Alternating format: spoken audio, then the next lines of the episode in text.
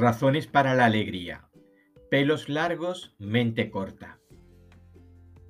Me habría gustado que estuvieran ustedes conmigo en Roma la semana pasada, presenciando la concentración juvenil que reunió en torno al Papa nada menos que 300.000 jóvenes.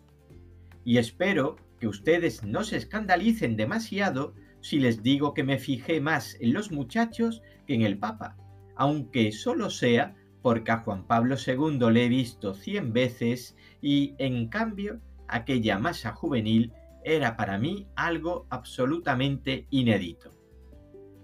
La primera conclusión que saqué de mi estudio es una que ya conocía hace tiempo, que jamás se debe juzgar a nadie por sus pintas. La de los concentrados en Roma era lamentable. Sucios, cansados, despreocupados por su aliño, vestidos a la buena de Dios o del diablo, dulcemente gamberreantes. Cantaban bastante mal y guitarreaban peor, y lo que cantaban era más deleznable musicalmente que sus voces. Solo el brillo de los ojos les salvaba. Estaban caramba vivos, y en un mundo de vegetantes eso me parecía el milagro de los milagros. Aquellos chicos se les notaba que tenían ganas de creer en algo y luchar por algo. Creían en la vida y no en la muerte. Les fastidiaba, como a mí, este mundo en que vivimos, pero creían que gritar contra las cosas nunca ha cambiado nada y que solo luchando por mejorar un rincón de esta tierra habremos hecho algo por ella. Me gustaron, me gustaron a pesar de sus pelos. Tengo la impresión de que en nuestro siglo la mayor parte de la gente basa sus ideas en la primera impresión externa de las personas, y tal vez por ello a los jóvenes les encante enfurecer a los mayores llevando atuendos y vestidos que seguramente también a los muchachos les repugnan. Tal vez cambiaría todo el día en que nos pusiéramos de acuerdo en que lo que cuenta en la vida no es la longitud de los pelos, sino la longitud de la mente, y que lo decisivo es saber si uno tiene limpio el corazón y no si lleva desgastados los pantalones. Recuerdo que cuando yo era curilla recién salido, muchos compañeros míos se enfurecían contra el tradicional sombrero clerical, la llamada teja, que los reglamentos nos obligaban a llevar. A mí la teja siempre me pareció espantosamente fea, aunque quizá no tanto como el bonete, pero creí al mismo tiempo que había que luchar mucho más por lo que teníamos dentro de la cabeza que por lo que llevábamos encima de ella. Y empecé a temer algo que luego se ha producido, que mucha gente se creyó moderna porque adoptaba vestidos de última hora, mientras mantenían la cabeza atada a los pesebres del pasado más pasado. Por eso me da pena la gente que repudia a los muchachos porque no le gustan sus modales, lo mismo que me dan pena a los muchachos que creen que son jóvenes solo porque son desgarbados y gamberretes.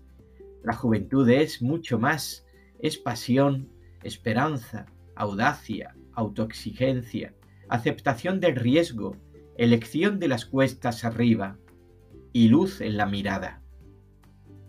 El tamaño de los pelos cambia en cada curva de la historia. Un amigo mío, cura, decidió un día dejarse barba y bigote y se topó con el escándalo de su madre, a quien tales adminículos parecían un pecado gordísimo en un sacerdote. Pues también el Sagrado Corazón lleva barba y bigote, replicó mi amigo, y el argumento desarmó a su madre, a quien desde ese momento empezaron a parecerle respetables los barbudos. La verdad es que resulta muy poco preocupante el saber si Cervantes usaba gorguera o si Shakespeare tenía largas melenas rizadas. Queda la prosa del primero y los sonetos y dramas del segundo. Lo malo es la gente que en lugar de escribir Hamlet se cree realizada por llevar remiendos de color en la chaqueta. Importa un pimiento si la gente dice chipén, macanudo o guay.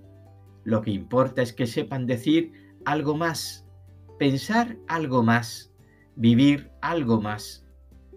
El gran diablo es que muchos de estos disfraces de lenguaje, vestidos o peinados son simples coartadas para gentes que creen que uno puede realizarse sin luchar y sin luchar corajuda, terca y aburridamente. Tener personalidad es más difícil que tener un papá que te compre una moto. Y yo nunca supe de nadie que consiguiera la personalidad cuesta abajo. Los viejos burgueses pensaban que lo importante es lo que se tiene. Los dulces cretinos creen que lo que cuenta es lo que se lleva. Los hombres de veras saben que lo que vale es lo que se es. Y un globo lleno de viento será siempre un globo vacío, tanto si se lo viste de melenas como si se le cubre de andrajos, mientras que una cabeza repleta poco importa cómo se cubre. Razones para la alegría. Pelos largos, mente corta.